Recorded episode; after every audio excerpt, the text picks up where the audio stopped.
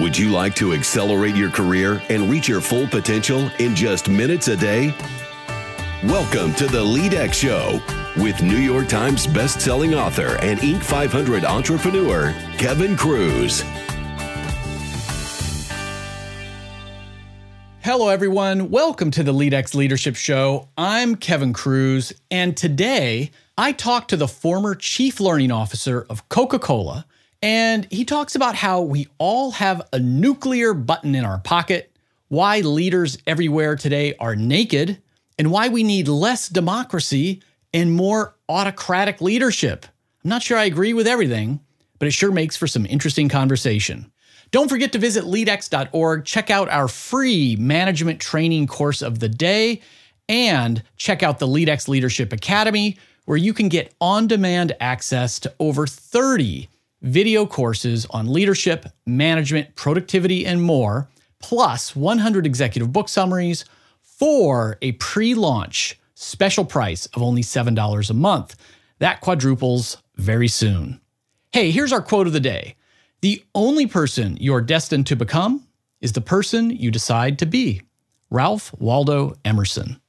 Our guest today is the CEO of the Iclif Leadership and Governance Center and former Global Chief Learning Officer of both Coca Cola and Morgan Stanley. He's held senior roles at American Express and Goldman Sachs as well. His new book is Open Source Leadership Reinventing Management When There's No More Business as Usual. Our guest is Rajeev Peshawaria. Rajeev, welcome to the show.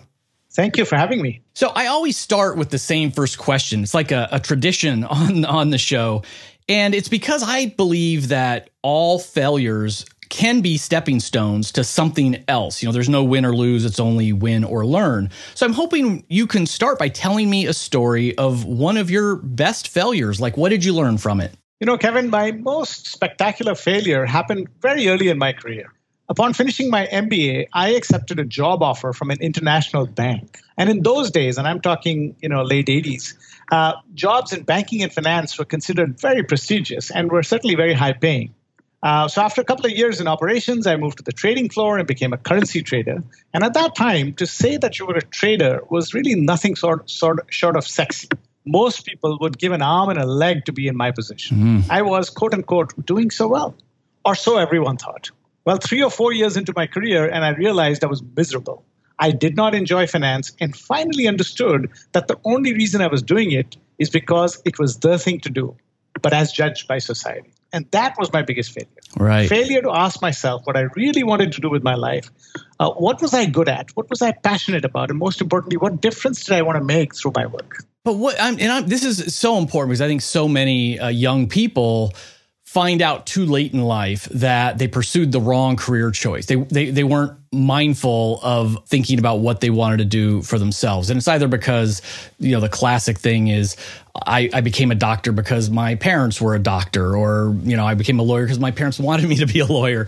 You know, that's kind of a, a classic thing. So what do you think enabled you to sort of see the light after only a few years? Was it just you were so unhappy in the role and it caused you to, to think about what you wanted to be doing, or was there anything else? You know, funnily enough, I, I, while I was unhappy, I didn't even know I was unhappy. I was miserable, but I didn't kind of know that I was miserable. Mm. Fortunately for me, I had a very good mentor who helped me uncover my true strengths and passion.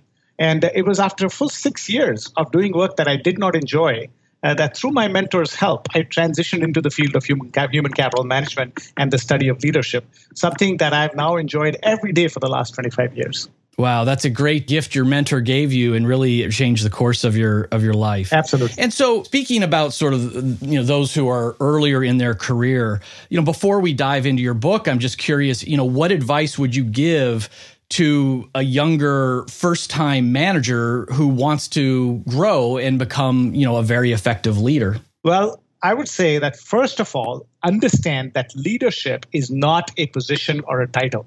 It is not about using your authority to supervise others and get them to do what you want them to do, which is kind of the traditional definition of leadership, right? Leadership, they need to understand, is a state of mind. It is a burning desire to create a better future. Second, be prepared that if you want to create a better future, you will face stiff resistance. And the only difference between a leader and a non leader is that the latter give up in the face of such resistance. Real leaders find limitless energy to stay the course in the face of such resistance. And finally, to uncover such limitless leadership energy, leaders get crystal clear about two things their deeply held values, which they will never compromise, even if it hurts, and two, develop a values based purpose. So you have those two things, you have limitless leadership energy. So, coming back to your question about aspiring leaders, what should they do? Well, start asking yourself the questions what are my values and what is my purpose as early in life as possible? Something, as I said earlier, I failed to do when I started my career. I, think that's great advice. And I actually reflect on my own personal purpose statement and values every single morning as part of sort of my, my morning ritual. And just to be clear, you're suggesting that individuals should identify and carry with them their own values and their own purpose, even though the organization they work for might have a set of organizational values and an organizational mission statement. You, this is your own. It's not to, to mimic or copy the, the company you might work for. You bet. Uh, you have to understand why am I, who am I, why am I in this world, what do I want to do with my life, right?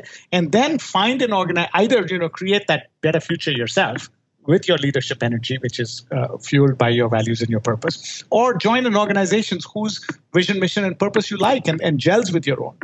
A lot of times people ask me this question, but what if my personal vision, uh, values, and purpose sort of clash with the companies uh, or the organizations? And so I tell them, you know, well, you have to understand there'll probably never be a perfect match you have to ask yourself how much is the discord? How much of a mismatch is it? If it is a complete mismatch, 180 degrees, uh, then you know what to do. You have to quit. You have to go somewhere else. But if it's a small difference, then you need to learn how to live with it and cope with it. Great advice. So, Rajeev, your new book is Open Source Leadership Reinventing Management When There's No More Business as Usual. So, uh, in a short format show, we can't get into all the details, but let's start. Like, what's the big idea of your book? Okay, so very difficult to do in a short format, as you said, but let me try to make six very quick points. Yeah. Okay. First, as I said, leadership is not a position or title, it is the art of harnessing human energy towards the creation of a better future. And how do you do that is one part. Uh, second, the world is changing faster than ever before, and what we are seeing today in terms of technological progress is only the tip of the iceberg. Speed is everything today. So, contrary to conventional wisdom, a democratic style of leadership will not work. We need to be autocratic to create breakthrough success in today's high speed environment. Now, I, I, know that sounds surprising, but in open source leadership, we back this assertion with a 28 country research study. So that's a big, uh, big idea behind it. But here's point number three in today's uber connected world, leaders are completely exposed, and ordinary people have more empowerment than ever before in human history. Using a smartphone and social media, they can destroy anyone's reputation within minutes. So while the data suggests from our global study that we need to be autocratic, the 21st century leadership dilemma is that ordinary people, uh, with their newfound power, will not let you. Which leads me to point number four. So one has to earn the right to be autocratic. The book talks about five keys for doing so, but let me just talk about one of them, which is to be completely autocratic about one's values and purpose, while at the same time being fully humble and respectful with people. Now, they, they, they, they seem like opposites, but that's what leadership in the 21st century is all about balancing seemingly opposite ideas. Number five, talent and innovation are not scarce, they are abundant. If there was ever a war for talent, it is over because connectivity now allows us to reach talent wherever it is. And crowdsourcing is just one example of how this can be done. And finally, point number six many management practices that have been in vogue for the last 50 years are irrelevant in today's gig economy. From succession planning to managing employee engagement, most management dogma needs to be turned upside down. For example, we argue in the book that in order to maximize productivity, employees must be set free to do as little or as much as they want. And it actually works. We cite many examples, including how allowing unlimited vacations is actually beneficial for the company. So I know that was a very quick uh, summary, but I hope you get a flavor for the book. Absolutely. And, and, I, I did read the book, and this is a very good summary. I was to, I had separate uh, set of notes I was to come back to.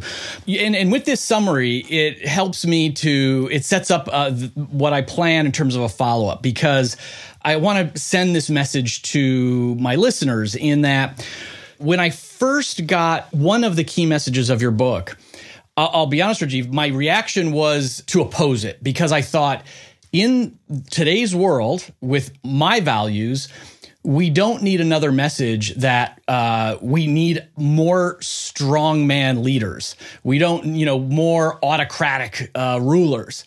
And in, in, this time of going back to populism and nationalism, all the rest, I thought, oh boy, this message is just supporting that view. But then the book really dives in, and you touched on here some things that are that that you know it's not as you would expect in terms of uh, an autocratic approach because you're saying, no, no, you need to be fully humble. And even on your last point, and I'd like you to, to talk more about this, you're saying it's autocratic leadership, but you need to set your people free. Like they can even just do whatever they want on vacations. So these are not opposing ideas in your mind. No, actually, they're not. You see, the beauty of the time that we live in, which is what we what I'm calling the open source era, is this uh, the point that I made earlier that, you know, on the one hand, leaders, or, or for that matter, everybody, is so exposed even to the extent of being naked. I mean, you look at the last presidential election and you see what I mean by leaders are naked.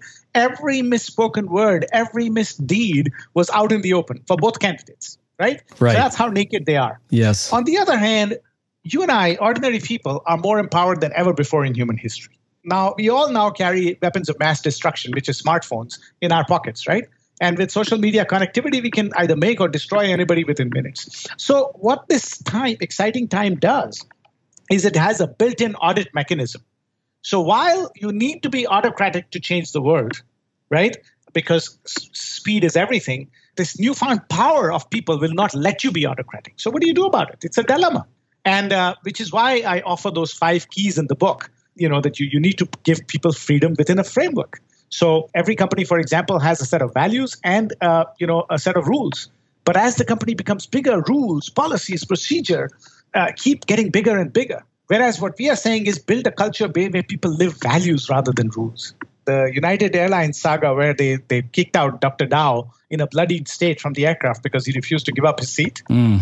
And the first utterance from the CEO's office was my employees did nothing wrong. They followed stated company procedure. Right. Now, I'd like to ask the CEO, well, what if instead of following stated company procedure or rules, they had followed stated company values? Mm. Do your values say that you should beat somebody up and beat and take them off your plane?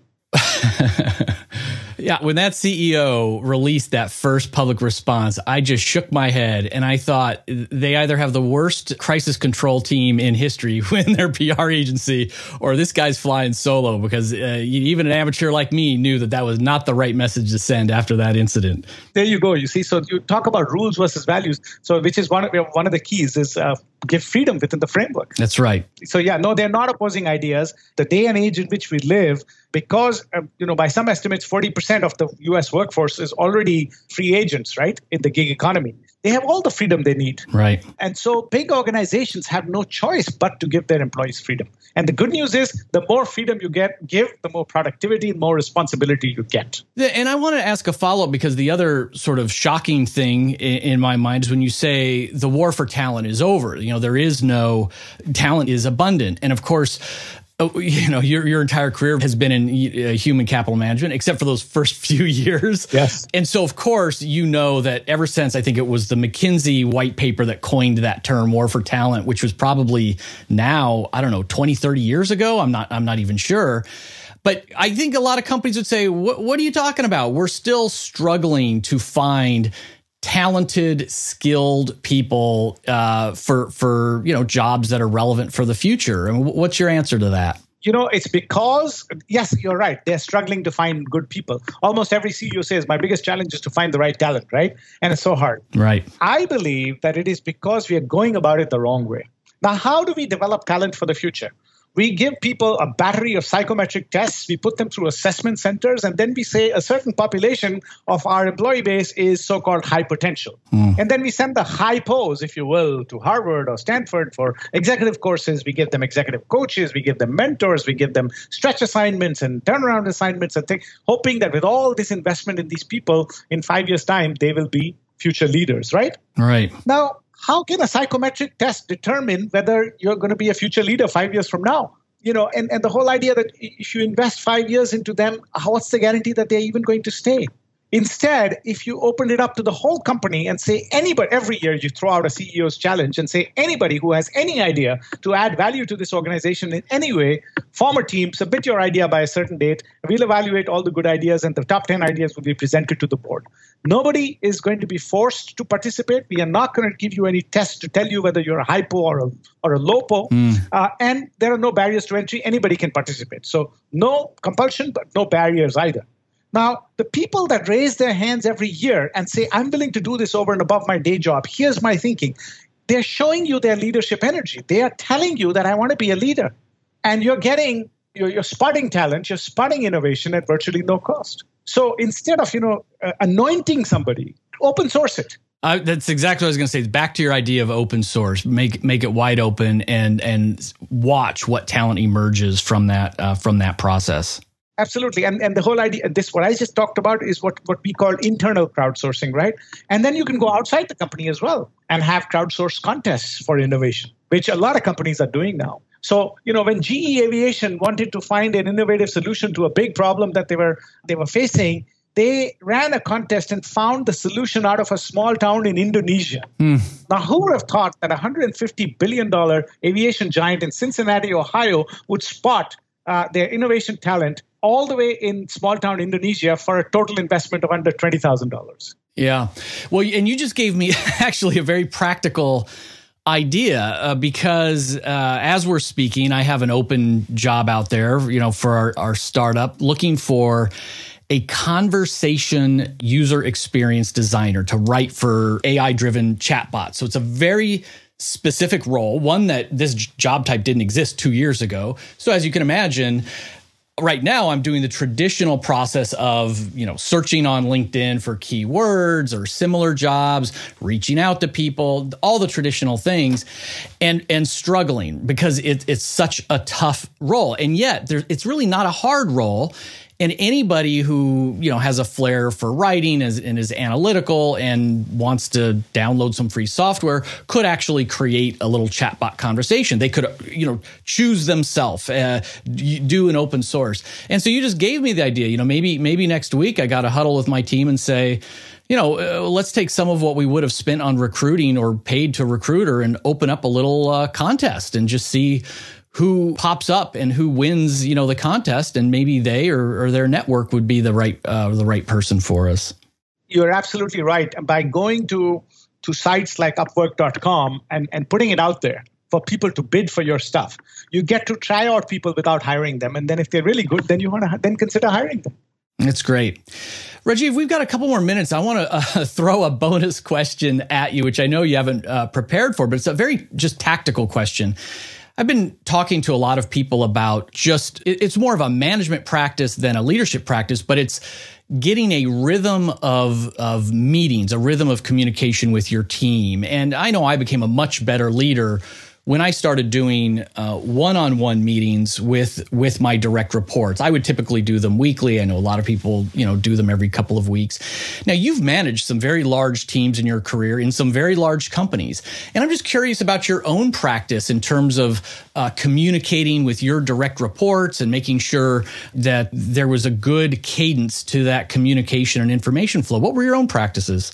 You know exactly what you just said. Uh, a weekly meeting, one-on-one now, if you don't have enough time to do a weekly meeting with your direct reports, it's probably because uh, of a couple of things. A, you have too big a direct report team to handle, or B, you're doing things that you should be delegating. Because your number one task is to talk to your people and make sure. So, you know, get at beginning of the year, the first protocol of communication is to sit down with the team and imagine that better future that you want to create.